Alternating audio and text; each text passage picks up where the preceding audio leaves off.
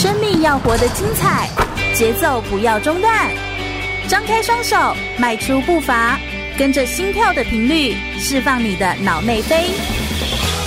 我是全玉，每周日下午一点，空中全运会，运动零极限。全国广播 FM 一六空中全运会，我是全玉，每周日下午一点到三点，在空中给你轻松好玩的运动讯息，还有体育圈内的大小事情。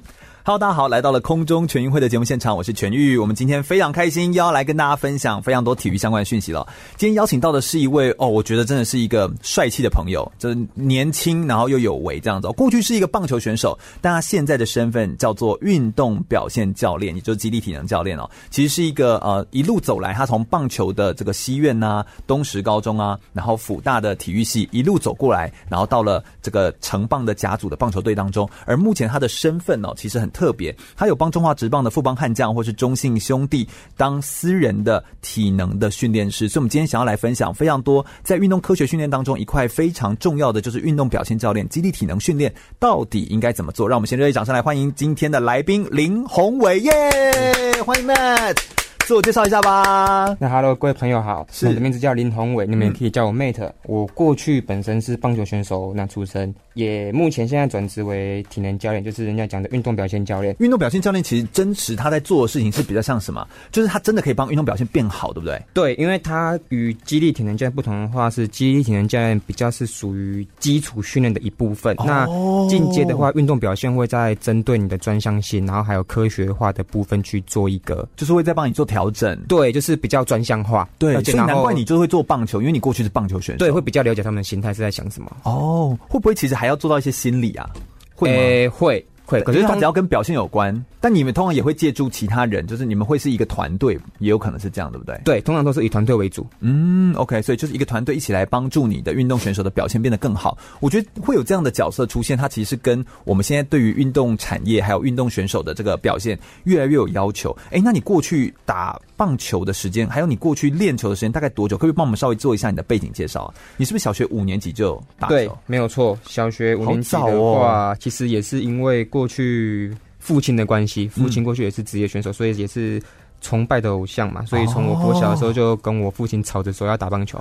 五年级的时候，对，那一路打的算顺遂啊。嗯、那顺所谓的顺遂是指没有很多太大的运动伤害，那都是一路还蛮平淡的这样子。哦 okay、是是是，哎、欸，我觉得家里的如果家人是职棒选手，我觉得小孩子压力蛮大的，很大，对对非常大。天哪，你怎么熬过来哈？熬过就是没有熬过，蛮辛苦的啦，很辛苦。对，真的蛮辛苦的。是要面对到不管是教练或是同学的一些眼光跟一些压力，对对对，因为可能全场可能如果你有比赛的话，全场可能就是大家就会讨论。那如果成绩不好，就是会被多少会被稍微的讨论一下啦。对，就会说一下这个谁的小孩啊，怎么样？对，你从呃国小五年级一直打棒球到大学，所以大概十二年，后来就转职做私人的体能教练了。对，没有错。哦，所以是。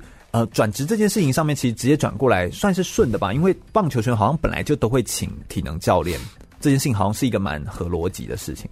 以顺的话，我觉得，因为在我当时那一个状态跟那一个阶段，其实比较少有体能教练这个职称，通常都是对方都是会请防护员哦。Okay, 那防护员就是会直接一起训练体能这样子。那基本上在训练观念的话，会没有的。那么的正确，都是比较以附件啊，嗯、或是防护的的专业上去给予建议，这样是是是，我了解。所以其实是嗯，可能当时才刚起步，但是其实你算是走在比较前面，蛮早就开始做这件事情的。对，但其实我那时候在转职当教练之前，还没进入肌力体能教练之前，我是先从健身教练当，当其实在健身房哦，健身房工作。哦，所以其实你各种也都待过，哎，就是你有先待过健身的，待做过这个的，那你这样就蛮知道这个产业上面各有什么有趣的地方或不同的地方，这样子。那过去，呃，因为你现在好像还有服务比较是高中端的棒球队，对。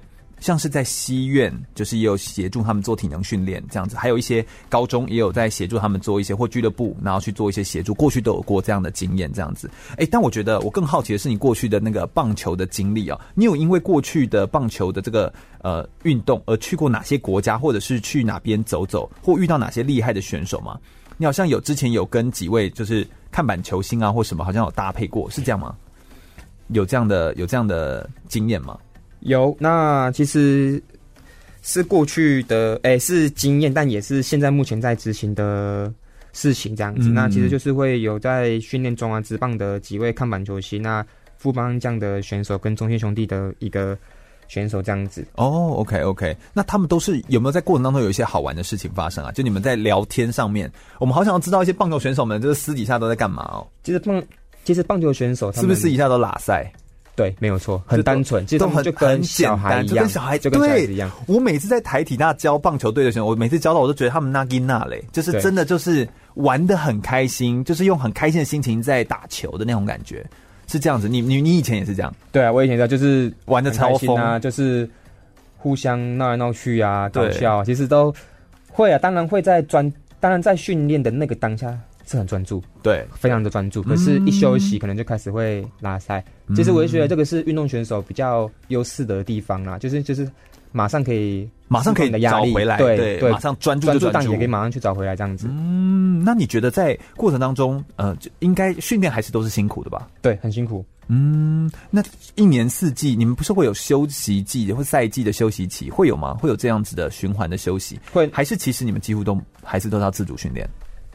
基本上选手来找我的话，都是季后的那一段休息的时间比较长，比较可以做周期化的训练。这样，那其实一般来讲，他们在球队里都是有体能教练去做安排他们的行程。这样哦，他们一年四季几乎都没有休息，对，所以我觉得很辛苦。你看，连一年大概比赛过年嘞，过年会，但是过过年的话，反而我会希望他们去陪家人呢。反而训练的话，我就叫他们先停止吧。我觉得有一些陪家人还是比较重要。是是是，所以我觉得每一个运动哦，它其实都是有它辛苦的地方。然后我也相信，在不同的运动专项的背后，它其实都有非常多专业的、科学化的训练的人，然后是来帮助呃，就是这些选手们表现的更好，所以他才叫做运动表现教练。那因为呃，今天访谈的宏伟呢，Matt 呢，他其实本身是。有一些呃运动表现的教练认证，同时也是有科学化训练的认证，包含他们认证其实就很细哦，有一些什么重量训练认证啊，速度依循教练的训练的认证啊，或者是私人的体适能的认证啊，就是他们必须要经过很多的科学化认证，然后用科学化的评量的仪器的方式，或者是科学化的测量的方式，然后来达到来做好一个呃完善的评估，有了一些准确的数据之后，再帮你再做改善，所以我觉得这个过程其实是很科学的。那因为我觉得在呃坊间呢，我们有很多关于运动科学的想法有时候有点迷思啦，所以我觉得今天刚好可以请宏伟就来帮我们做一些说明。那同时，宏伟在接下来的节目当，中我们会针对高中端的选手，他如果有一些呃，就是棒球选手们他们很容易犯的一些肌力体能的训练上面的错误，或者是一些错误的观念是什么，他也会跟大家做分享。或者说是在职业的选手们最容易犯的一些肌力体能上面的错误又是哪些呢？我们稍微休息一下，听首歌曲，等下来聆听更多关于林宏伟专业的分享跟资讯哦。马上再回来。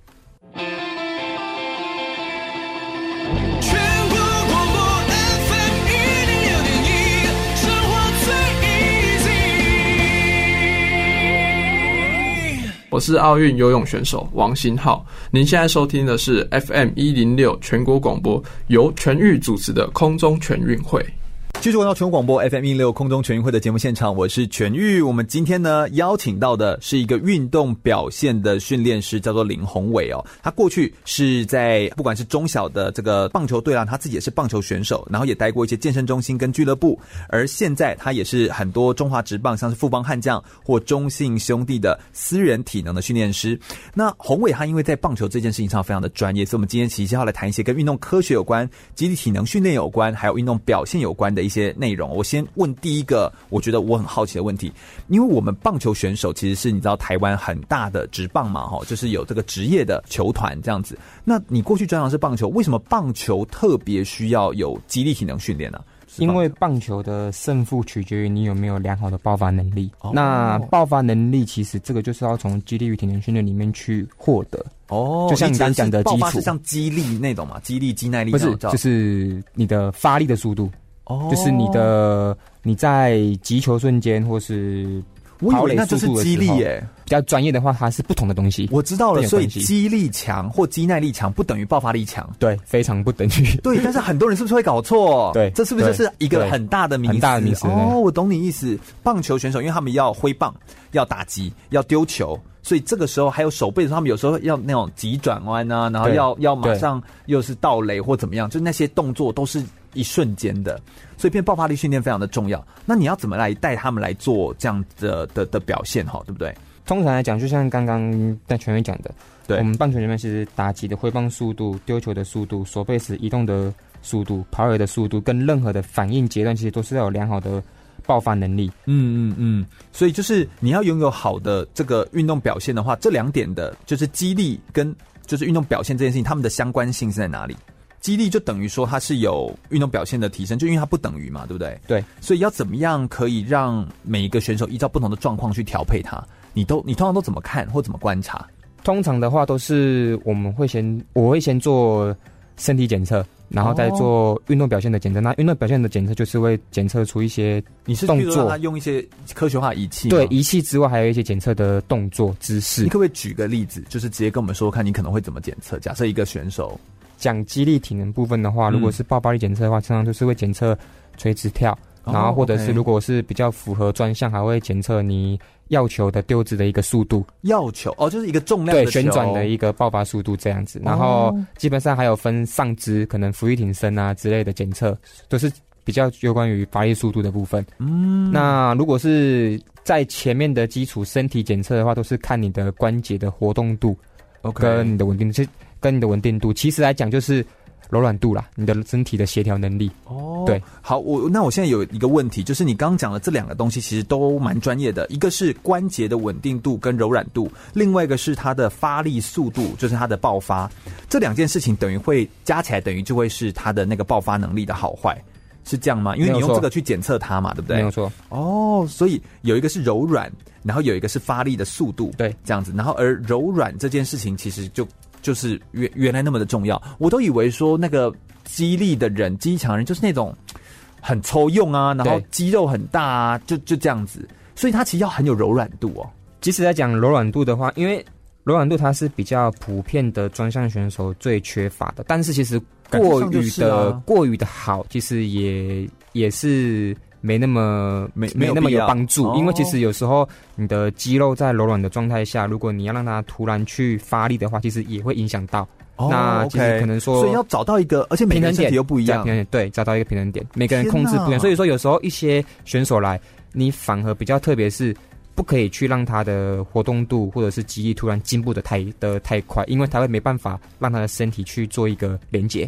哦，OK，OK，OK，所以这样听起来就是，这一定要克制化，这没办法用，你知道那种呃，不是克制化，然后就是看着大家一起团练就可以得到一个好的结果，好像他要一个一个雕。对，因为其实基本上，诶，如果选手看多的话，其实大大致上看动作的问题就可以发现出来，但是毕竟选手你要去跟他解释，还是要有一个。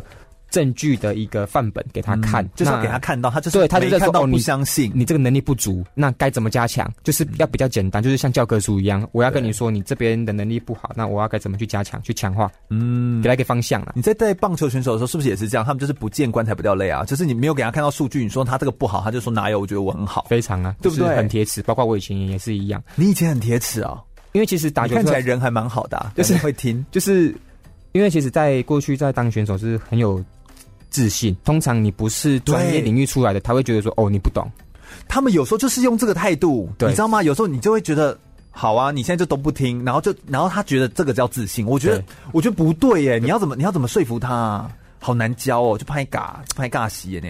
没有错啊，就是像遇到这种问题的话，其实就是要你你你算耐心的人吗？你过去也是选手哦，我我不耐心，我是后面养 养成出来的。后面当了教练之后，你 一定要耐心，要对，因为对，就跟就孔小来一样，而且你就会想说，哦，又看到一个我以前自己的样子，就跟人家对啊，没有错，准备改芭蕾，对不对？就觉得啊，但现在就是还是要耐心的跟他讲这样子哦。那当然我，我知我知道肌体能的这个呃训练哦，还有这个肌力跟爆发力，它其实不是只有棒球运动才需要，它其实很多的运动都需要有爆发力的这个养成，对不对？没有错，像是球类耐力的运动，或者是有很多的专项上面，其实都是非常需要需要这个能力的这样子。那我觉得刚刚说的用垂直跳、用药球旋转或用浮力挺身的这个方式哦，它都可以在训练出你的爆发力的这个力道的的力。度，它其实也都是在做一个很完善的测量来确认你的爆发力的状态这样子。那我也知道你本身是一个非常热爱学习的人，你自己当教练，呃，然后其实自己好像也读很多的书。你平常自己在休闲的时候，你都是怎么样就是充实你自己？然后或者是身为一个肌力体的教练，你是不是还要具备很多专业知识的能力？基本上。不管是肌力体能教练还是体适能教练的话，其实都没有什么休假啦。如果你是一个很很想要持续精进的教练的话，其实一般来讲，假日的时候都是要么会去参加一些研讨会哦，要么就是读书。那玩乐的时间也会有，但是就是取决于每个人的选择这样子。如果你想要让你这条路。走得更好、更久、更稳。那想让更多的学生更多，那一定要这样子去做一个执行。嗯，所以你大部分的时候也都是会在进修。我有看你的一些资历上面，你其实有是呃日本职棒的记忆体能研讨会或美国职棒的运动防护的研讨会，你也都会去参加。对，然后去更了解一些新闻，或者可以去提问，对不对？对，其实主要就是会去认识更多同样领域类的、嗯、同行朋友这样子，因为其实互相讨论、因为其实可能学到一个状态的下，其实都是会以个案下去做。讨论比较多，因为其实大部分都已经有一个架构了，对，大部分都有架构，所以其实到最后还是要用个案的方式，然后去确认他的这个身体的状态、身体的素质。对，哦，因为其实教科书通常都是讲的比较完美，而且教科书出出来已经是十年前了，你知道吗？就是那个时间已经过了，因为它是针对单一的状况去做调整，但是它不是对科制化。所以，反而克制化这种东西，就就是要经过不断的经验累积。是，而且我觉得现在对对现在的选手来说，其实都也很需要克制化的训练，然后来做带领这样子。而且你用这样的方法来带，其实选手们都会买单吗？就你用这种方式来带，选手是同意的，他们通常就不会有抱怨的，就会说，嗯嗯，好，那你说我就做。如果基层的话，通常都会同意啦，因为我因为他们都知道我过去是棒球选手出的。就是棒球选手出身这样子，所以说他们看到我，其实会像看到专项教练啊，我有一样的感觉，是有点很尊重，嗯、不会跟我开玩笑。因为棒球也蛮重这个 level 的，对，所以我还是会跟他们互动啦。所以说，基本上我去要指导什么，或去需要让他们去配合什么，他们都很认真下去做执行。但是职业选手的话，就是他们比较有自己的想法，对，对，然后他们有成绩上的考量，因为他们的压力就等于他们的薪水，对，没有错。所以说基。所以说我为什么在检测的部分我会做的比较细心，就是因为说我要让他们知道他们缺乏的地方，因为你要有一个科学的根据，跟他不足的地方去给他参考，他才会愿意给你做训练。是，那不像以前过去可能很简单哦，你来找我练，好，你要练哪里？你要练肌力，好，那我就带你练肌力。对啊，如果他来他就知道自己要练什么的话，他就不用找你练啦，他就找球队的体能教练好了。那当然，球队的体能教练也是非常的。优秀、啊，但是就是因为人数的关系，他们管他没办法克制化、嗯。当然是有，可是选手就是这样子。如果没有人来盯我，我就不会去做。即使我知道那保姆嘞，对，其其实我知道体能，呃、欸，球队体能现在开的菜单是好的，可是他就是不愿意去做。嗯、对。对，有的时候还是看谁带，还有说他呃，他是不是有等价的付出，他才会觉得这件事情做的值得。没错，我觉得有时候这是人性这样子。所以其实我觉得，当一个呃优秀的这个运动表现的教练，其实他有方方面面都需要顾到。我们今天就是要来谈谈这些各个方方面面，然后以及不同的球队他们所注重的机体能训练所需要的这个强度各有什么不一样，他们各重视哪些部分，然后以及成为一个优秀的机体能教练到底需要哪些呃重要的这个关键的条件呢？我们稍微休息一下，听首歌曲，马上再回来聊聊更多。关于基地体能训练相关的讯息，哦马上回来。全国广播 FM 一零六点一，生活最 easy。我是 NRC 教练吴敏，您现在收听的是 FM 一零六全国广播，由全域主持的空中全运会。继续回到全广播 FM 一六空中全运会的节目现场，我是全域。我们今天访谈的来宾真的非常的专业。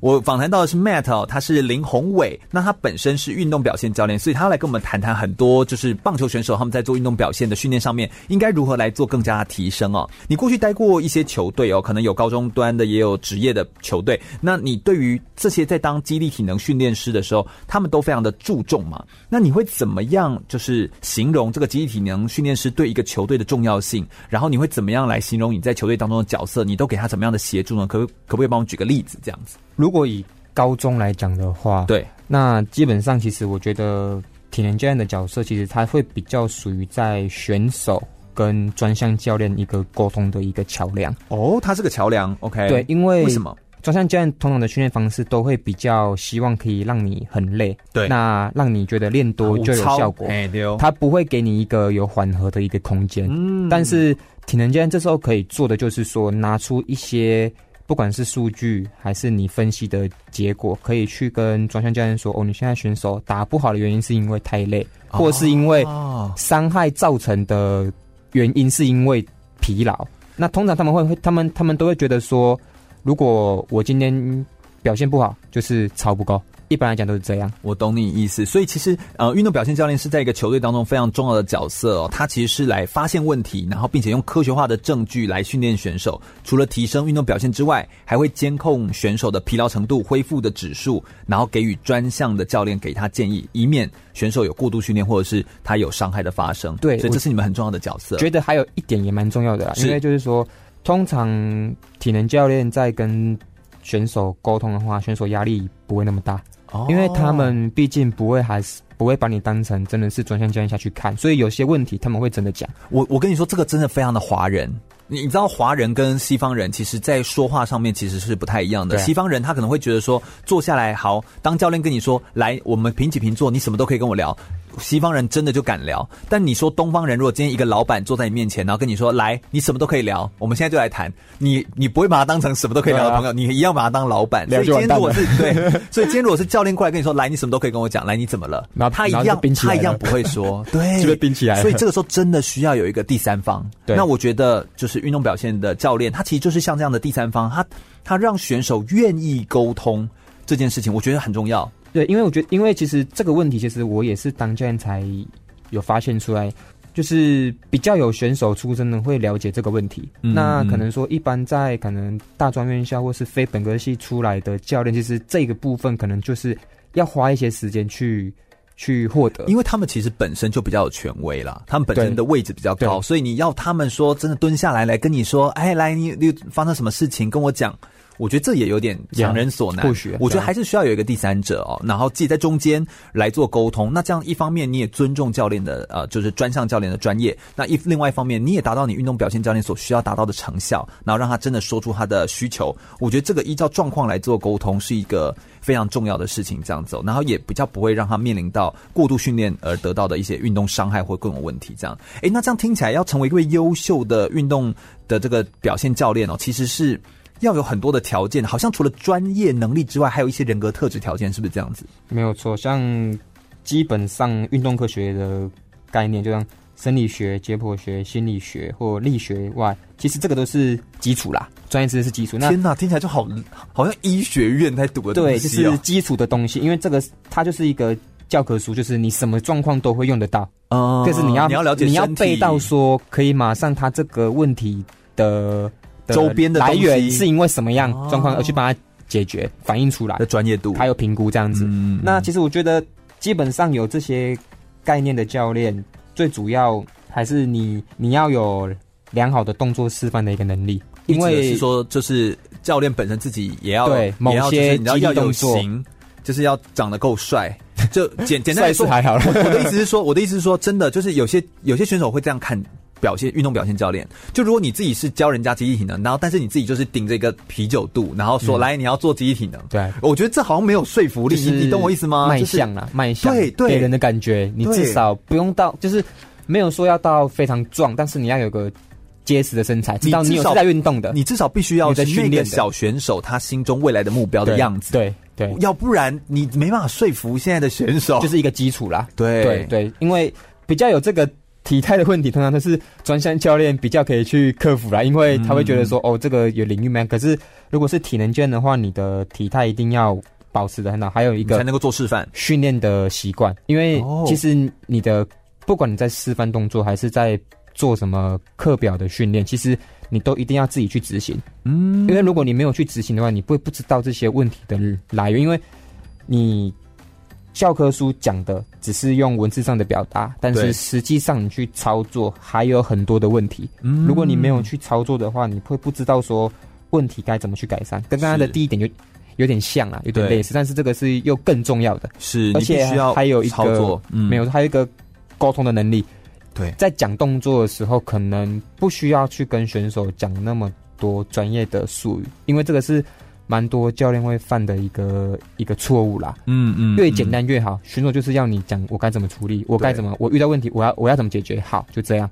呃，甚至就是就叫他做，然后你再修正他，让他做，你再修正他，而不是说先跟他讲了一堆大道理，对，然后他就想他都已经早就已经补萨萨了，前面忘记了，对，然后又忘了，对。我觉得他们非常容易忘，对，他们大概是就有点像金鱼，就是只有三秒钟，有可能，对，就是一下就忘记了。所以你干脆就让他做，而且我觉得运动选手很多时候。他们是聪明的孩子，但他们的聪明是怎么样？你要让他操作，因为他们是动觉型。你知道学习有没有视觉、听觉、有动觉？所以我觉得他们是动觉型的学习者。你要让他就去动，所以就不要在那边啰嗦。不要像妈妈这样啰嗦，你就是要让他动，让他做，然后你再修正他。我觉得这样就会很有说服力。哎，你刚刚有提到一个叫做量身打造选手的课表这件事情，那你通常会怎么样量身打造？你会怎么问他问题，然后让他量身打造他的课表？可以跟我们完整来形容一次，你会怎么问他？这样好不好？好，那会问的话，其实前面都是会先问他的专基本状况，对专项的状况，因为我过去比较懂。棒球这项运动，所以我知道说在比赛或者在练习时会遇到的状况，对，我可以大约去评估出来，然后再用激励体能的方式去跟他说，你该去加强哪一个环节。嗯哼，嗯哼，没错，没错。我通常会去问他比赛比较多，我在我可以去问他的问题，去评估说他到底是比较算是身体的问题还是心理的问题。哦，对，那。问完之后，然后关就垮，对，然后生理心理都要管。还然后还有一个部分是我问他，我我会去问他说：“你自己知道你的问题在哪里吗？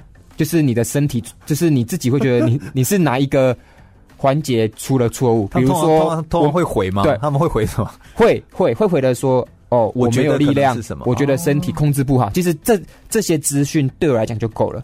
对，因为他们已经简单的表达出来，我就大概知道他们要讲要讲什么东西。”对，我其实在这样，我就觉得，然后、你再用科学化的检测来切入，对，对，然后跟他说，哦，原来你看你丢球不好，那我们现在就再来测一下你的关节的一个活动度，嗯，我你这边就卡住了，那所以说你在丢球整个流畅性可能就会影响到，所以导致你的球速出不来，因为你投球跟打击是一个身体很复杂的一个动作，很细腻，它需要全身去，对。对，而且除了这个之外，它还有反应能力，嗯，当。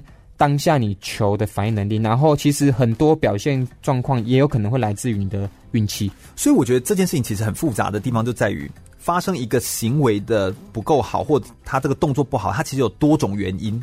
嗯，所以你等于要一个一个删去法，删掉说哦好，不是这个原因，不是这个原因，你要这样删完之后，才能够知道他到底哪里出问题，然后再去训练他。对，对，所以其实前期的评估动作好像比训练本身来的更重要，很重要啊，因为发现问题嘛。才比较，你会在训练上你会更少走更多的一些冤枉路啦。是对，发现问题才知道怎么改善问题，然后让他后续讨论一些训练的规划跟方向，才会让他知道真正要怎么走，然后才是有有效的科学证据去证明他可以怎么做会做的比较好。那你在做这个肌力体能训练，或者是在做这个运动表现的训练的提升的时候，你会用哪些器材来做辅助啊？我的训练器材其实都还蛮简单的，因为如果有些东西徒手就可以，是不是？对，就是要看你的训练的目标跟今天的训练主题没有错。但是其实，因为现在其实科技很发达，其实大大家上网看一下，或是 IG 看一下，很多影片都有在教学或是分享。那嗯，通常现在都是会比较多很花俏的训练方法。我觉得很多啊，还会吊起来啊，对，很多就是你知道，然后很厉害的那种那个液态氮呐，然后各种的，反正就是可以帮助你减缓。哎，但我先说这些东西都有效。嗯，都有效，但是其实简单的器材是不是也有效？对，应应该，因为其实有一些比较花俏的训练方法，会比较没有针对科学研究证据，说是对这个专项选手是有效果的。嗯，其实很多都没有去研究，那或还在研究中啦。对，那我们做的事情，应该说我我做的事情，其实都是会比较针对于是已经有文献或科学背书下去执行，嗯，因为你一定就要那。那就像我刚刚讲的，会少走一些冤枉路，所以我会的训练方法是倾向比较简单，对，简单的方式。那你简单的器材有哪些？可不可以帮我们介绍一下？像是用什么？就杠铃、哑铃为主为主。哦 okay，那如果说各个健身房都有的，啊，对，没有错。嗯、那因为他们的，因为选手选手其实他们基本上训练的环境其实不用说器材非常多，就是基本上这两样对他们的表现其实就有帮助性，因为他们的训练训练的时间的关系，嗯，也不要给他们多一点。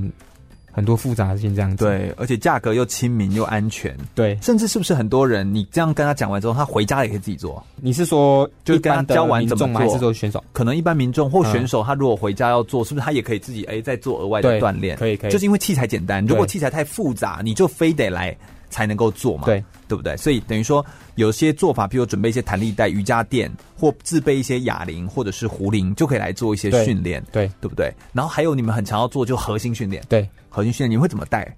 核心训练不用器材是不是？核心训练的话，基本上要，其实蛮多，就是看你的训练的目标。其实像除了你说弹力带之外，那个是最基础跟徒手之外，其实很多啊，像可能你做一些杠铃的变化式，或者是一些深蹲吗？那个算肌力动作哦。Oh, 对对，算一些可能药球。哦，要求 OK，对，其实这个都是算蛮多练核心的方法，只是看取决于你的目标。你要练什么目标？那刚刚讲的其实都是比较简单。那我会建议，如果说选手的话，我还是会建议说去找健身房。嗯嗯，嗯，对。那一般的民众，其实我也会鼓励你们去运动中心、健身房运动，因为第一个比较安全，有教练在，至少在旁边看你不会用错东西。对，因为有时候我接诶。欸过去在带一般民众训练的时候，我接到很多问题，其实都是因为在家里运动，然后导致受伤的。对，哦，对，那真的是本末倒置。对，所以我觉得说，基本在家里做的话，你看影片这样做，其实几乎百分之八十都是错误的。嗯，对对，我所以，我希望说，你不如把那花器材的钱，可能或许可以投资在健身房上，除非是你是真的。事情比较多，而且也有请过专业教练教你做训练，那这样就没有问题。这已经是有经验的人的话，哈，对，所以其实整整理一下哈，就是你如果是已经有经验的人，那当然你可以自己做，或你找教练做，其实都可以。但对于一般民众来说，你没有经验，或没有任何运动经验，或者是你都是自主自己去练的经验的话，那很建议你现在运动中心哦，有些东西价格也很便宜又很亲民哦，你可以自己在运动中心来做训练。那当然你自己在家里面做就可以用呃非器械的，譬如说浮力挺身、简单的肌力训训练来做一些。简单的锻炼，或许对于你的身体的状况就可以有所改善。那。当然，关键就是要请像 Matt 这么专业的，你知道这种运动表现的，或是肌力体能的训练师来做指导，你才不会受伤，以免你原本是想要增强肌力，就导致这个受伤就得不偿失。我觉得这其实是一个非常重要的一个核心的观念哦。等一下，我们来休息一下，在协助完整的这个肌力体能训练之后，有没有一些真的成功的个案？那他们完成了他什么样的目标呢？那以及高中的棒球选手们最容易犯的肌力体能的错误观念到底是什么？也跟我们分享来解释一下。等一下，非常的。精彩，不要走开，要马上回来。全国广播 FM 一零六点一，生活最 easy。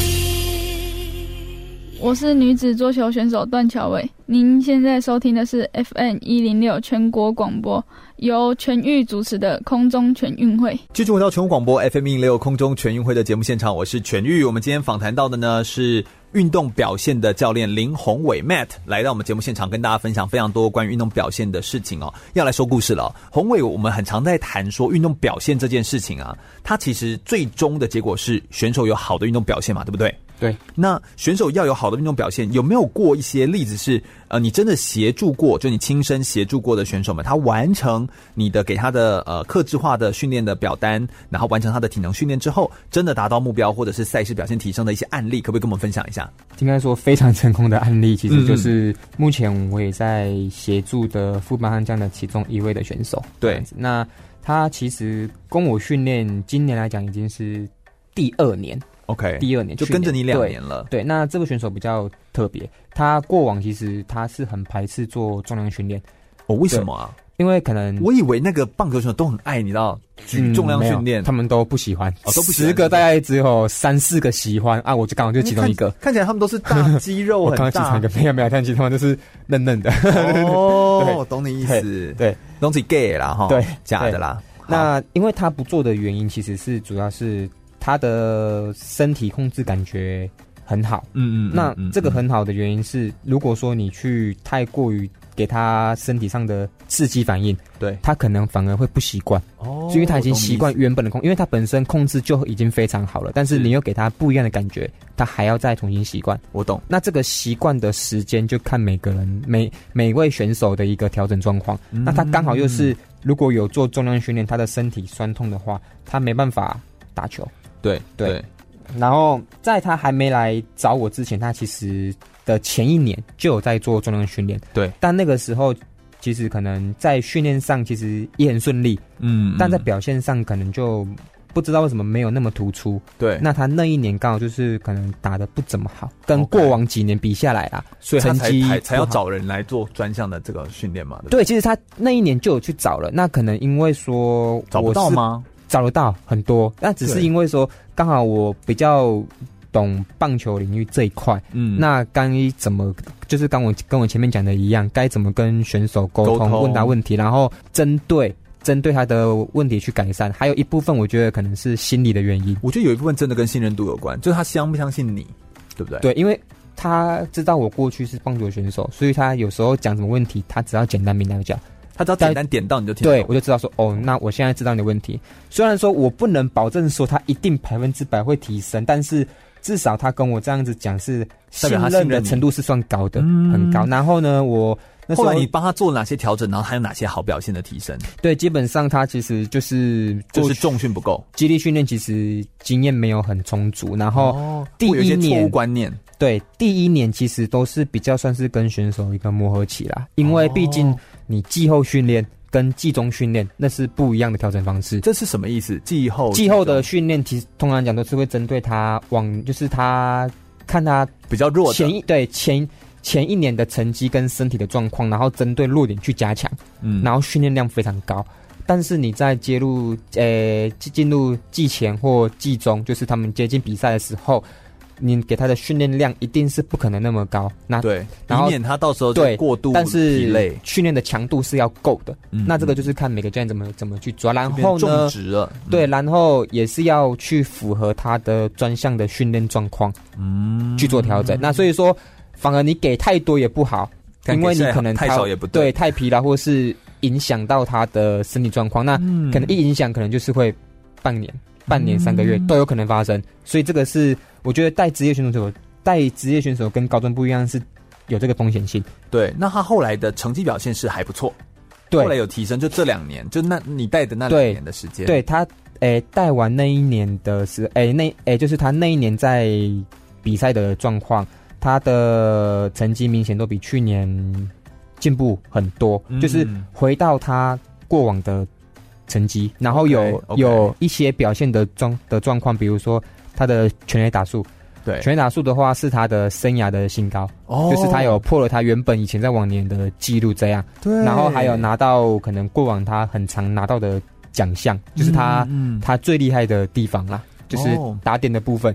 对，那所以他等于拿到了打点，而且又拿下自己生涯的全垒打的新高。对，所以这其实就是在训练过后就有很大的改善。就像你刚刚说的那个爆发力的提升，嗯、或者是他的这个训练的完整度，或训练的周期，或他的休息恢复，嗯、有更注意到。其实就是就是说起来，就是要有一个人盯。对，其实他之前也是做得到，就是偷懒。应该是我这样讲好了，应该是说没有方向，因为球、嗯、因为球队是管是管全体嘛，对全体那。一对一的话，我是可以比较针对他身体的状况去做调整，但是我觉得主要啦，嗯、主要还是比较会在于心理，因为其实他会觉得有人顾，然后跟给他一些方向跟信心，他可以更全力去做。这件事情，嗯嗯，我觉得这个是最重要的。是是是，我们刚刚谈的这个是一个呃，完成这个完整的肌力体能训练之后呢，真的达到运动目标的一个提升赛事表现的一个实际的案例哦。这是一个职业选手案例。我们来听听高中的，你也带国高中的选手嘛？那国高中选手因为毕竟是你知道还在读书，有时候行程安排上就很紧凑，早上念书，下午练球，吃完饭后马上做肌力训练，所以有的时候呃，就是好像在调整上面有点困难。但是既然他们都要练哦，有没有很多高中棒球选手最容易犯的激励体能训练的错误观念？可不可以帮我们解释一下？你你好像有在描述，我们有在讨论问题的时候，你好像写了三个点是很常犯的错误。对，哪三个点啊？可不可以先跟我们说一下？那我们等下再分享解释一下。好，那就像刚刚全玉说的，其实国中高中选手他们其实没什么因为说他们的一天的行程都摆得非常的紧凑，对，所以他们训练的内容又更重要。嗯，但是这个这个重要是因为就毁了。对，因为他们通常在做重量训练的这个时间点，都是身体比较疲劳的状况下去做，精神比较不集中。对，因为是晚上了，了早上念完书，下午又被那抄一回了，然后晚上才要做，哦、所以变成来讲，可能以可能过去教练的观念，可能可能继续抄，觉得说继续抄，但是以以我的观念就是说。我尽量不会给他们那么多的压力，嗯，给他们有点自主的感觉。但是这个自主是我一样是有在管理，但是我要让你知道说你你在什么状况下，你你你该去做怎么样的训练，知道自己在干嘛就好。是让他有效的，对不对？就他他真的有效，对，而不是逼迫他去做，逼迫他他反而不会想要想要去做，更会偷懒。是。那刚刚像提到三个点的部分，其实第一点就是动作不熟悉，因为其实。每个选手在做的时候都是会有人指导嘛，那指导的部分其实都是以学长或是专项教练，对，一届传一届这样教。通常来讲，百分之八十九十都是错误的。那错误的话，对，是错误的，一对一传十，十传百。错误的方式，或者是有一些比较特别奇怪的训练方式，其实都是会导致选手受伤的主因。但他们为什么还是继续练？是因为学长有成绩，他们就觉得那是对的。对，因为这就这个就讲就是。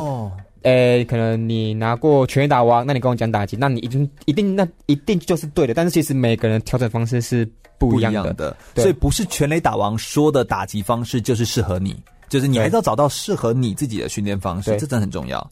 所以他们有时候会有一些观念、动作上不熟悉，甚至会错误的认为，诶、欸，越重越有效啊，越累越有效啊。对。哦天哪，那真的是很完蛋呢。那第二点的部分，我觉得他们就是像我刚刚前面都有提到，他的身体的自我认知状况还不足，就是意思？他们会不知道说我到底是哪里出了问题，可能说，对我可能冲刺我的跑步速度很慢，但我是不是要继续的慢跑，还是跑的量不够？但其实他们也是，但其实问题是可能是出现在你的肌力状况，哦、你没有做肌力训练，你跑得太过于疲疲劳。对，因为基本上你要先去了解上你自己身体的哪一个环节错误，像职业的部分，职业选手就比较不会有这个问题。所以，所以我的问题是，像他的跑步跑不快，脚没力这件事情，但他有可能是呃跑步的时候的那个脚的肌力不足，导致他没有办法撑起他的身体。动作也有可能，因为跑步也有跑步的专项动作。不是继续练跑步就有效，是要再回来练肌力。对，哦，所以跑步也是一项技术。哦，这是学生比较容易犯的错误，就他以为我哪一块弱，我就一直补那一块就对，嗯、但其实你可能是要回头来把基础很多原因都会影响，就是自我认知状况啦，哦、就是不知道他的身体状况，说是哪一个环节问题，然后更没有方向这样子。对，刚刚说跑步丢球会不会有一些这样的问题？会啊，会啊，会啊。像其实丢球，人家诶、欸，应该说很多人都以为丢的快不快，我就是诶，丢、欸、球的速度都是上半身，对，但其实它是一个全身性的一个动作，尤其是下半身那。通常会有手肘、肩膀的问题。第一个，我们如果排除掉他的训练量过高，嗯，那第二个其实就是叫他们他们的核心不会运用哦，因为他们他们在每一个动作其实都会变成是很吃力。嗯、那很吃力的时候，他的下半身核心不会用，他都是用手在丢。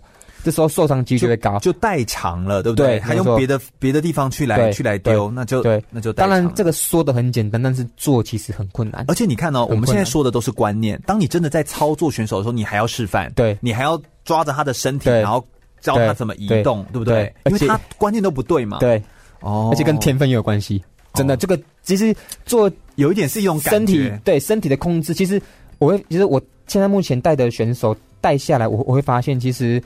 专项表现好的选手，并不是没有，并不是没有一个原因，他们的身体控制都很好。对的，他知道自己的身体处在什么位置，我知道我的手在这里，他怎么去调整？只是他们比较通常都会有个通病的，比较懒。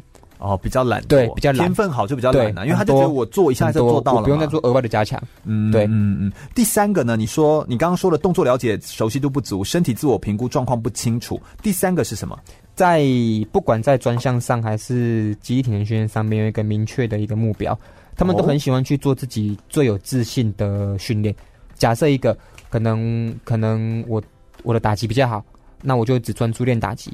那我不想去练我缺乏的地方，比如说手背，比如说跑垒速度。但是其实最缺乏的就是你该去练你最不熟悉的一个，在最不熟悉的一个。专项方。对对对对，这是要刻意练习啊，就你要刻意的去练那个你弱的那个地方，对，这样才可以逃避。嗯、然后呢，虽然说它是不一样的动作训练，但是其实都有都有相关。我指的都有相关是指身体控制。对对，因为你跑，你可能跑垒的速度快，对你打击也有也有帮助。哦、这个讲的会比较深入一点，就是跑垒的速度。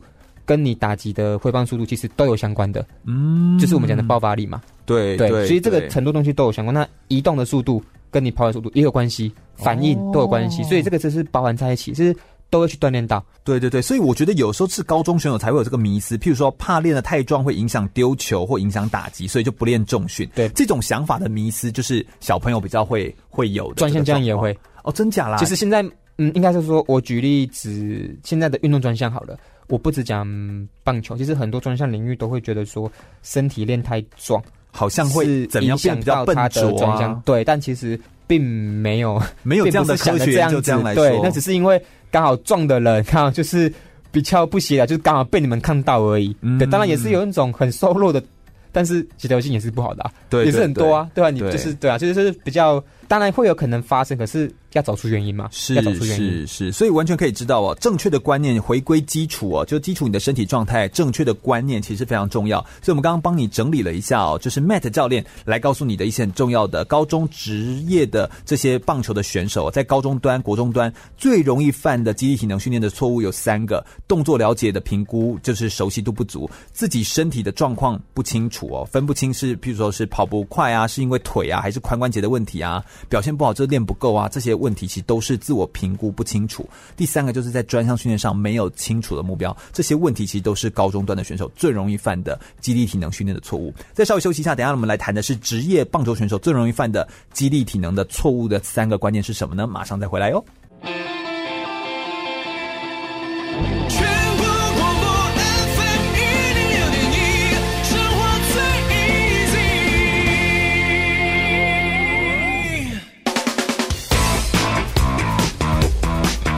就爱疯运动。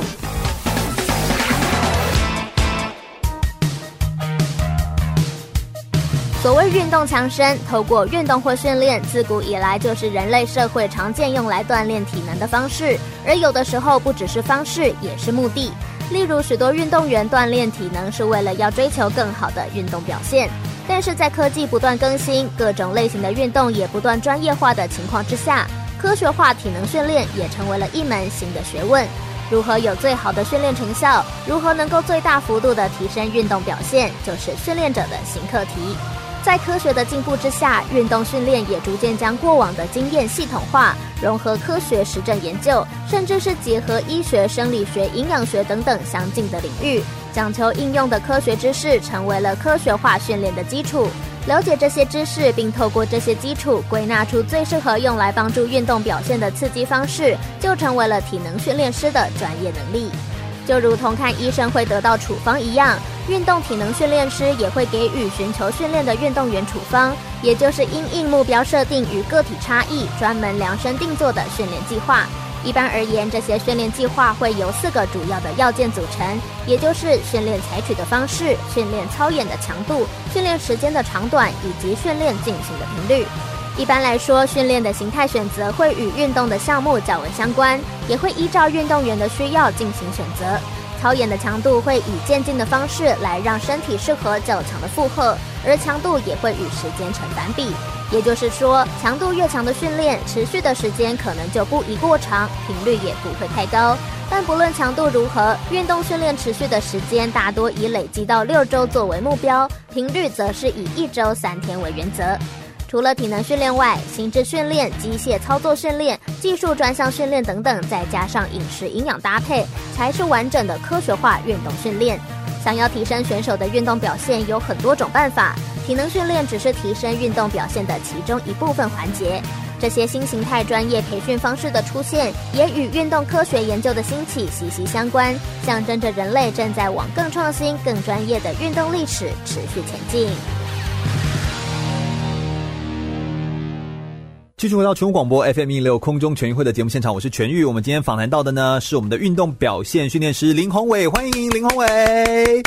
非常开心，宏伟来到我们节目现场，跟我们分享非常多关于肌体能训练的专业的讯息。刚刚我们跟大家谈了一个很重要的，就是高中棒球选手最容易犯的肌力体能训练的三个错误的观念是什么？再帮大家整理一下啊，三个错误的高中生容易犯的观念就是动作了解跟熟悉度不足，还有身体自我评估的状态不清楚，以及在专项训练上面没有清楚的目标。刚刚我们都一一做完了解释，现在我们来谈这个大家更加在意的。诶，我们以为高中生才会有肌力体能的错误观念。但其实职业的棒球选手也会有一些错误的观念，很容易犯，对不对？对啊，所以他们好像有，也是有。你也帮我整理出了三个很容易犯的错误观念，可不可以跟我描述一下这三点是什么？然后我们一个一个来解释一下。好，那其实基本上就是比较进阶的问题啦。其实跟刚刚高中生的问题有一点类似，但是就是更进阶，我觉得会比较多于在心理层面哦。因为其实在在于在沟通。那第一点的话，其实就是身体的控制能力运用的错误，但其实这一点。我会觉得他心理层面比较高，为什么？因为他们打到职业，他们的训练观念其实都已经都已经有定，然后包括自己在做肌力或是练体能，都有自己的方式，有自己的习惯。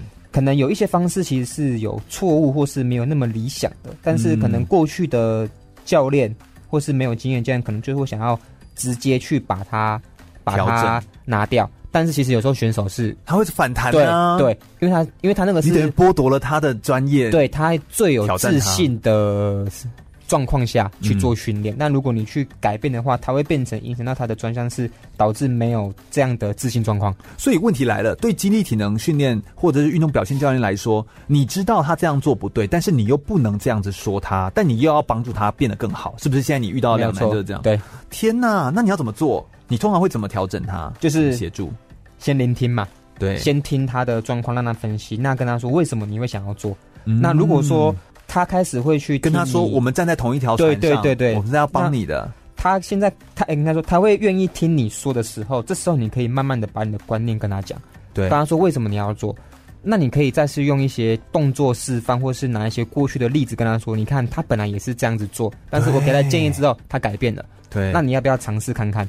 对。对，那这个跟我们刚刚讲的第一点就有很大的共通，因为他们都会用过去错误的方式去做训练的时候，他没有他没有持续跟着运动科学进步的话，训练方式跟着去做一个改变，没错，会停的比较传统部分，所以这个部分的话，就是会去跟他说要怎么去跟他沟通，然后让他去找回正确的训练方式。嗯，对，最主要就是身体的控制能力错误嘛，这个也是在训练的。观念其中之一。是，而且我觉得对于职业的选手来说，他一年你看一百多场比赛，将近两百场的比赛，其实运动训练的这个强度很高，而且如果他要是固定先发选手的话，所以要有一些很细腻的身体的全身控制度，才能够让他的身体状态变得好。这样子，那身体控制运动错误有没有一些举一些例子？哪些东西的错误？你说，譬如说上半身核心稳定的错误吗？或哪些的错误？可不可以举一些例子？基本上这个就是会讲的比较专业一点，就是它的错误其实通常都是我们举例核心的话，通常都是会讲到你的肚子。没有错，那是跟你的呼吸有关系，嗯，然后跟你的上半身、下半身的问题、受伤，哎，你有没有你有没有受过伤的问题，可能也有关系，其实蛮多的。那基本上就是像我刚刚前面说，就是针对问题去改善。那而且要真的得到他信任，跟他好好沟通，没有错。因为其实高中职业选手来讲，他们最讨厌就是做。核心训练，躯干的躯干的稳定，应该说全世界人都讨厌做核心训练，但这个就是最重要的，因为它就是你身体的中轴，嗯，就是跟我们在讲一个文章的大纲一样，它是内容的核心点。那你没有一个核心点，等于你的。上肢下肢根本串联不起来，就跟讲文章，就跟就跟讲文章一样。对，我们就说凤头猪肚，然后豹尾嘛，就是写文章也是一样，中间那个猪肚就是那个最核心的那个状态，它必须要够稳固、稳定。好，这其实也是非常重要的一件事情。这样子，所以第一个最容易犯的问题就是身体控制能力的运用错误，而这件事情其实，呃，它最关键的点其实是因为。他的心理状态，因为他其实他对自己原本的动作很有信心，他才能够走到这里来。所以你要跟他沟通的第一步是要先博取他的信任，并且要跟他说，我们站在同一条船上。我现在给你的这些建议其实是科学化的建议，那你不用现在急着改，但我们慢慢的沟通，我们慢慢的来处理，我们让你的整个表现变得更好。所以难怪你会说第一年都是磨合期，就是都还在花些磨合，因为。互相了解，对，没有错，因为季后跟季中、季末都是不一样的状况，对，背景不一样。训练目的不一样，所以每一段时间都是沟通。然后你既要达到运动表现的目标，但你又要慢慢博得他信任，那又需要时间。对，你跟都一直在跟时间赛跑。对，所以在季赛的时候，我就是去累积他们的状况。是，然后是等整年度打完了，我就跟他说：“来吧，我们来检讨为什么你会这样子。嗯、你看我拿，可能我拿了一些重点说，哎，你你现在的这个问题到季中的哪一个阶段？哦，是因为疲劳，还是因为激励奖？”这就是不同的观念，给他看数据，对对对，给他知道说一个方向啊、嗯，然后让他知道哦，那我就知道说我之后该怎么去做了。是，对。哎，我刚刚有一个突然有一个灵光一闪的想法，我就觉得说，你等一下要跟我们分享这三点，像我们刚刚分享第一点嘛，职业棒球选手最容易犯的肌力体能错误的观念是身体控制能力跟躯干运用错误。说三，你说这是职棒选手最容易犯的错误观念，倒不如可以说是，如果是肌力体能训练师。你如果能够抓紧这三个观念，可以处理得好的话，你就会是非常的厉害，因为这几乎就是很重要、很核心的、很基础的东西。对，而且而且你这一点能够做到，其实你就比较能够收服这些职业的运动选手。那第二点好了，第二点是什么？第二个最容易犯的肌力体能的错误是什么？因为过去的选手他们都是做大重量训练，对。那其实蛮多专项教练也很排斥做大重量，但是选手就是喜欢那种突破感嘛。因为可能在当在当选在当选手的时候，他习惯这样子去突破。但其实有时候你在做大重量的训练的话，其实都是比较算传统传统的观念的、啊。哦，对，因为这一题讲的会比较针对在训练的专项。对，所以就是说，只要有练肌力跟重量训练，爆发力就会变得好。这个问题，这个说法其实是不对的。对。其实应该要怎么做才是对的？因为有回到第一题的问题，就是我们最前面讲的问题，因为都是涵盖在爆发力。对，最主要的目标是想要爆发力，但是你在做爆发力的时候，你的速度一定是快的，你不可能是做慢的。嗯、是，对，所以其实真正的关键是掌握发力的时间点跟速度。对，其实才是最重要的关键。对，因为其实怎么掌握啊？可不可以跟我们说？我们掌握的话，其实通常都都都是用科学的科学的仪器。然后还有你过去的训练经验，因为如果你带久了之后，你一定会知道说这位选手有没有的速度品质大概是在哪一个地方。嗯，对，然后我们就可以大概评估说他的问题是怎么样。那如果说选选手如果更想要听的，哎，更想要看到东西的话，就是拿科学的仪器，是是是，然后跟数据给他看。通常我拿出这个数据出来，他们都会买单。哦，就那就会说哦，原来我的速度还那么慢。然后同时也有激励的效果。对，激励他说，你要希望说你可以做到这样的动作品质，嗯，才对你的专项有帮助。是，是，不然你过往在练的大重量拿得慢，其实都是属于在让自己很累而已。当然也是需要这个阶段，嗯，但是并不是一直。但选手。选手都会觉得一直是这样的训练，所以简单来说，越训练是越细腻哦。对，一开始你在做的这个练肌肉啊，练出这个一身的爆发力的那种感觉，就觉得好像肌力、爆发力就提升。可能初期在你根本没有任何基础的时候是这样，没错，你确实没有肌力就不可能有爆发力嘛。对，那那个一开始是这样，但是你现在是职业选手，你应该要有更细腻的刻度去调整它，所以你要抓紧爆发力，就是训练的时候的发力的时间点，还有你怎么掌握这个速度的控制，这就变成你们要更细腻去追求的东西。所以。等于 Matt 在说的意思是说，职业选手其实变成说要在这些细腻度上面去更掌握到，而不是就是害怕受伤或因为害怕某些的状态而就跟着一起练某一种大范围的练法，但其实到最后也都没有练到，然后以为有练，那其实只是图花了很多时间，但结果都没有任何效果，这就是很常犯的一些观念上错误。但你看到听起来这都有一点点的差别，但这真的是。对职业选手来说，你就是不能差这一点点。因为职业其实他们他们职业选手来讲的话，他们的训练时间是非常短。所谓的训练时间是指他们的周期性，因为他们有他们周期旋转的旋转太快了，很短，一直都在比赛，真的可以练的时间只有一到两个月。对对，但是你该怎么在在一到两个月之间给他有很精准的，对，很有效的，对。对嗯、当然一定没有办法说像可能教科书上说的百分之百这样去配合，但是。以他身体状况可以做的事情，该怎么去评估，这个就很重要。嗯，因为每一个人就是不一不一样的训练方式，对。而且他的身体如果原本有运动伤害的话，就还要再搭配运动伤害防护员，对，先做好评估，再来做这个训练。要了解过去的背景，对，因为你是有受过伤，还是没有受过伤，还是你的经验，你做重，你做激励的的经验是多久？就他的病史，对，好，要了解一下他的这个训练史，这样子，这其实也都会影响到。呃这个运动表现教练的训练。哎，第三个错误的点，我来念一下好了。Matt 有帮我整理得非常清楚，他说训练的时候，只要我能够把重量拿得起来，就表示我有训练到吗？这其实是个错误的观念，就是他如果把它用得很重，我举得起来，就代表哦，我有练到这个重量了。其实没有做到百分之百的能力输出，其实等于没有练到。哎，这什么意思啊？其实它算是有点像第二点的延伸问题。对，刚刚前面讲的，你只要扛起来就好，没有错。你做重或者是做轻，你只要把它把它扛起来，都是算一个动作下数。对，对，但是其实我要的是这样。不管你是在激励训练还是在专项训练上，你都是要百分之百的努力下去执行才有效果。什么叫百分之百的能力输出？这个会不会很抽象？我们，这样讲好了，你打击的时候，你击到哎，你你在比赛或在练习关键的时候，你一定会想要去全力去做出这个动作。对，好嘞，你一定是全力关键时刻了吧？对，那你在比赛的时候都是在这个状况，为什么你在训练的时候要慢慢来？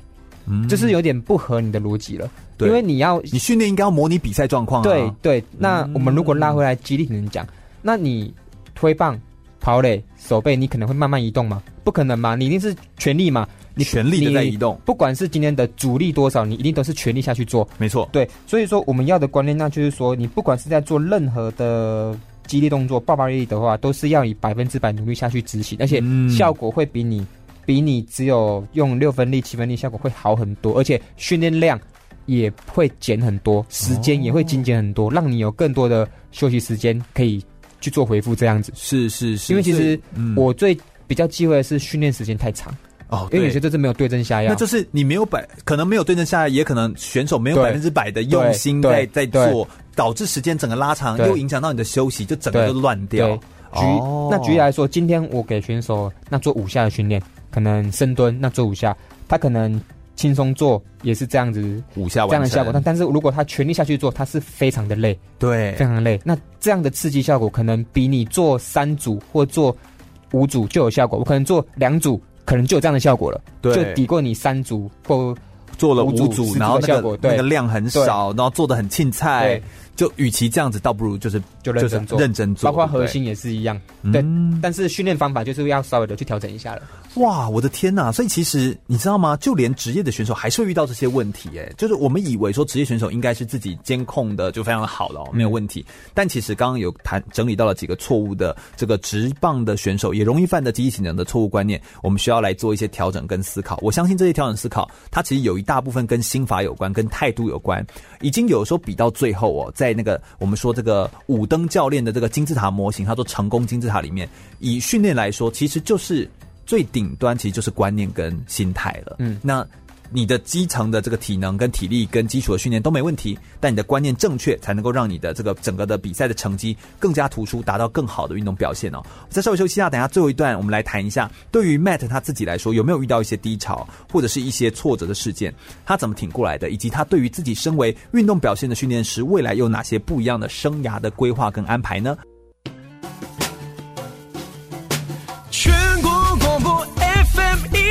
一零六点一。生活最。我是四大运韵律体操国手杨千梅。您现在收听的是 FM 一零六全国广播全域主持的空中全运会。继续回到全国广播 FM 一零六空中全运会的节目现场，我是全域。我们最后一节节目内容一样访谈到的是我们的林宏伟，也是我们的运动表现的训练师哦。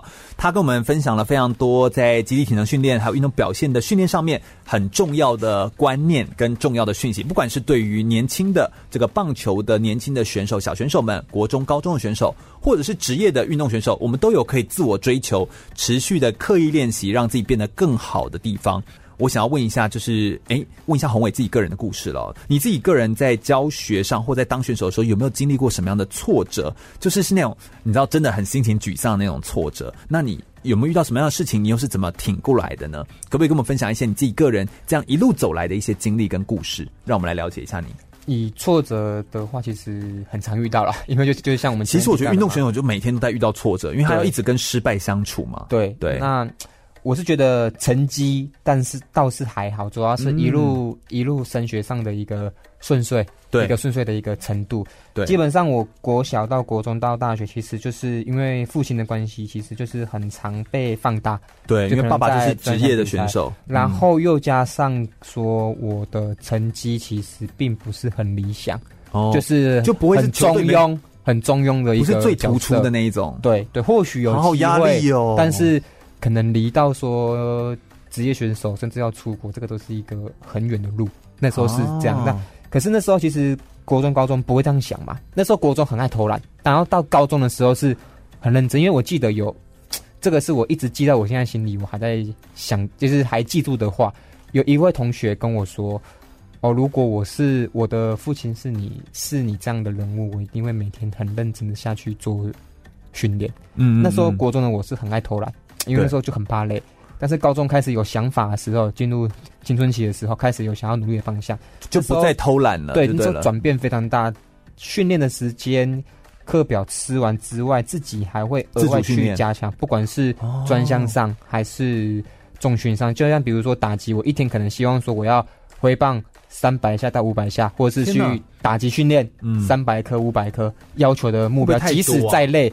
再累也一样，重训也是一样，都乱做，可是就是一直做，更经常做。但是是就是一些错误的，对，回头过来感都是错误。但是其实就是一个心态。可是某想要某一个层面来讲，虽然训练的方法是错误没有错，可是对心态是有帮助非常多，因为它是建立你的自信心，然后还有去让你对一个学习的态度，嗯，就即使上，即使就是说，像我现在并不是选手，但是我转职出来。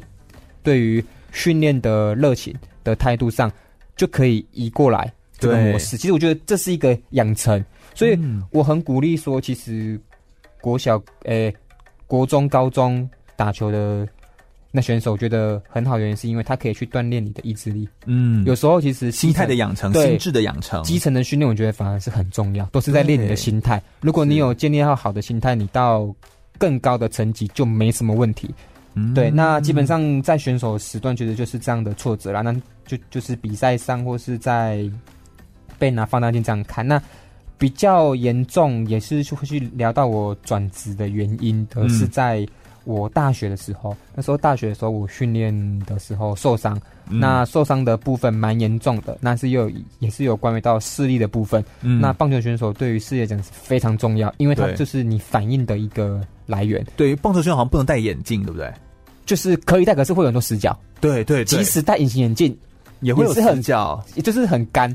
就是如果你今你你的眼睛是比较干的人，你很容易就是会因为眼镜的关系而导致你的视力的退化。对，所以所以就是变成来讲，你没办法再回到你过去的好表现表现。对，当然也没有到多好了，只是只是说，如果你要在这条路走下去，你一定要一直维持很好啊。对，我尝试，我有尝试过想要去。付出或是训练，但是其实开刀吗？对，但是真的这很辛苦，而且自己已经经历过了。那那一段最主要是受伤的那一段，其实蛮累的啦，很煎熬。我觉得很，我觉得很煎熬，而且那段时期你也会变得很颓废，哎，就是你知道，就是会，我到底要练还是不练？就你心里又犹豫，然后表现又犹豫，然后状态又不好的时候，我觉得那个时候任何风吹草动都会变成一种压力。对，因为那个时候其实就是。你是突然被斩断这条路，你根本受伤，你根本没有准备要做什么，因为其实。我那时候我的想法就是很简单，我我就是要继续拼打球这条路，嗯，除非我是被因为成绩而被退下来，并不是因为受伤。所以那时候受伤之后，我根本没有计划，没办法接受啊。我未来要干嘛？对，先不要想说我未来要干嘛，是说我突然被这样子做了，我该怎么办？好像突然被斩断了手脚，对，突然间不知道做什么了。然后不止影响到可能专项上，我的生活习惯也会被影响到，因为可能在视力的方面有落有落差。导致很多可能说角度可能要重新抓，可能说比如说开车、骑车之类的，就影响到生活了哎。对，然后还有碍于可能同学的眼光。哦、当然我知道他们不会去嘲笑什么，但是有时候他们虽然关心你，但是有时候不经意的一句话你，你自己也会很不好意思，或是真的有比较白目的。因为我自己是针针对性这个问题，我不想被开玩笑。可是有一些白目的，就是会拿这个开玩笑，所以我就是。当然不会像以前一样意气用事嘛，就是尽量去撇开这个话题。但毕竟都还是沉浸在你的心里啊，那还是一种心理压力。对，所以那时候我也是颓废了一到两年。那时候真的就是天呐，也没很也没有认真念书，然后什么事也没有做，就是觉得就是整天就是也不想去面对什么人。人群去交际，但你怎么走出来的？我觉得这就很关键。这么重大的一个伤痛，你怎么自己后来走出来？你怎么告诉自己？当然，第一个就是一定是家人嘛，家人就鼓励嘛，然后还有一些学校的老师这样子。那其实最主要，我是觉得心，就是我后来去找了可以让我提升我自己信心的一件事情，就是可能说做中训。对，那那时候我就是就很喜欢健身，加入健身，就是因为我觉得。那个时候我就是不会去想很多事情，就每个人都有赶快转移掉这个，每个人都有喜欢做的事情嘛，就可能说看书或打电动什么。可是我就在训练上，我是可以让我完全在放松的状况下。然后那时候我自己也有请了私人教练，因为、哦、因为我也觉得说，那时候我还觉得说，哎、欸，我还我还有没有机会可以付出什么之类的，对，或是一些学习这样。那我也是花了两三万块钱去请了教练这样。嗯、然后我发现，哎、嗯欸，我自己其实以前也有想过说当健身教练，可是我觉得就是。太遥远了，因为就是有一个，就是会有一个状态说啊，我不知道我能不能胜任这个这个角色，这样没错。那后来那位教练也慢慢的鼓励我说，哎、欸，我可以尝试这样子去做。然后家人也有鼓励说，你想要做什么，你就想要去做。嗯、那也自己去上网看了一些资讯，然后才决定说，好，那我就应征看看这份工作，真的要死。对，嗯、然后就刚好也很顺利的。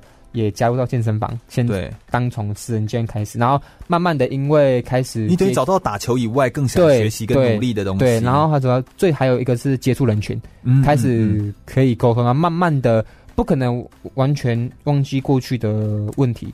但是你可以去知道说你现在该怎么去面对，对，该该怎么去面对这样子。是，我觉得，我觉得其实这是一个很重要的一个想法的改变，就是至少你开始接触人群，然后开始愿意去去尝试改变，然后你之后就会慢慢有一个目标，然后找到想要努力追求的方向，然后你就可以透过重训，然后找到了，就是你知道，说明你可以。走一条跟所有的职棒选手不一样的路，因为我这样子访谈到现在啊，我就发现，以棒球选手来说，要能够像你这样子有棒球专业，然后有职棒或者是棒球的这个专业术语的这种观念跟基础，同时又能够做运动训练的人，我觉得应该也没有那么多。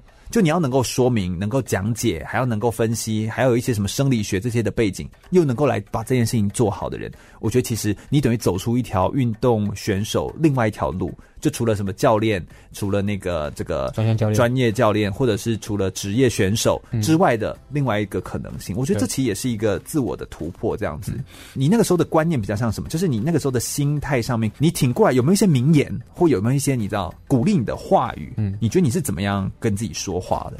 自己对话。在当选手的时候，我那时候就是想说，我不管成绩打好或打坏，我现在是就有一个目标嘛，我要当上职、嗯嗯、当上那职业选手。那这条路被断了之后，那就像我刚刚讲的，把我的这个态度转移到说我的所做的任何事情，就是训练的职业上。嗯嗯嗯。那那时候我就是说，那我打球没办法到职业队，那我用训练，哎，我用教练的角色，是不是有机会？也是一条路。对。然后我就把这个。今诶，这个热情的状态移到来我做肌力体能训练教练上的部分。嗯嗯嗯、那过程我觉得最辛苦的是在念书吧，因为、哦、因为你要重新读很多东西。对，因为选手十个有七个八个是根本不念书。嗯，啊，我刚好就是那里面的。球打不好，书也不念，所以我在这边告诫各位，真的要看书。国中、高中，不管是大学，真的要看书。不管你看什么书就好，嗯、对。或如果你有找到方向，那更好，就去去钻研，钻研它。对，那对，就是我又重新花了一段时间去钻研。那这些东西，其实在以前大学的时候都有念过，只是你不认真去念。嗯、那后来之后，我又慢慢的开始强迫自己要去念书，然后考证照，考对考证照，去参加研讨会。嗯、那当然。过程中也是有遇到一些转捩点的，就是说，因为过去嘛，运动选手就运动选手会比较臭屁嘛，嗯、想的很想的非常简单啊，就这样练就可以啦啊，其实没有，其实是而且你这样讲解，嗯，谁听得懂？很多科学概念在那，所以那时候其实同事也都跟我说，嗯、你不可能用这样的方式这样子继继继续教。其实我也很感谢那位同事，虽然他讲的比较直接，那他也指他也指出说。我现在不足的的地方是哪里？你觉得这样子你你就可以继续当教练吗？当然是不可能，所以我就一直去钻研，然后学，就是跟我刚刚讲的有一点，就是说你打球你不认真，你要什么时候才认真？一样的意思，你现在不去做改变，你要什么时候了你才要做改变，呢？对，那这个时候我其实就是才下定决心说，那我一定要认真把它练好。好那不管是在实际操作上，还是训练，还还是可能学科上，或者是在。沟通上，我都一定要去再去增进自己。对，总之就是用百分之百的努力去完成现在的你所有的任务。对，然后一步一步的把你的这个所累积到这个经验啊，跟能力啦，对，设定好目标，然后持续用这个打球当时的这个态度来做接下来的每一件事情。对，然后我觉得你就会得到这个好表现，所以你就累积了专业，并且还真的就是也成为这个职业棒球的选手的私人的教练。那就你的等级一直往上提升呢、啊？对，那其实也蛮好玩的，就是说。那时候我就有在当教练，刚当教练的时候，我就那时候在健身房有自我介绍，我就跟大家说，我的目标是希望说可以协助到顶尖的棒球选手，嗯，一个目标这样。但是我没想到，其实过程中我一直没有去想那么多，只想要一直努怎么去一直学，对，一直努力，持续努力。但是回头一看，哎、欸，我达到了。达成到其中某个部分了，嗯，我觉得说，哎、欸，那代表说我走的路其实都是一直是有在我的规划内，对，不管是在学习上，还是在可能经历累积上，是，我都一直有在执行的。那这样我就代表回头过来看，哎、欸，代表说我自己这些年的努力是没有白费的，而且是问心无愧的，啊，对，而且有是很好的，就是可能我觉得就是说。你愿意去付出，那老天可能还是会给你一些机会。嗯、那机会就是看你能不能掌握，就是只有这样而已。哎、欸，那你下一步还有没有什么想要提升的目标？就你未来还想要做些什么？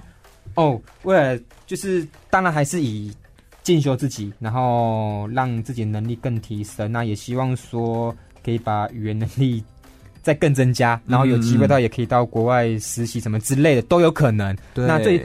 最主要的是，我希望说，因为就是更往上了。对，现在目前来讲，因为我的目标是在棒球领域上嘛。那现在目前我也没有待过职业队的体能教练。那我自己有这个目标，想要去职业队。战，但是这个机会其实不高。我所谓的机会是指说，他要有，他要有一些，对他要有运气，运气。那所谓的运气是是是指说，就是像刚刚圈讲的，你有没有这个？